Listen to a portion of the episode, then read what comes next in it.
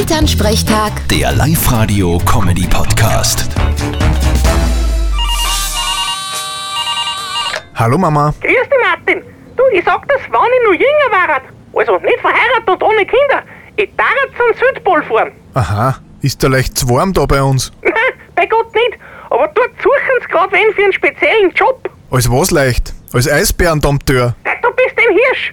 Südpol, da gibt's keine Eisbären.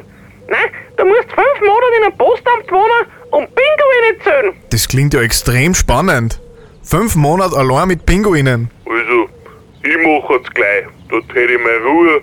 Und wenn ich mich verzähle, dann fange ich wieder von vorne an. Weiß ja eh keiner.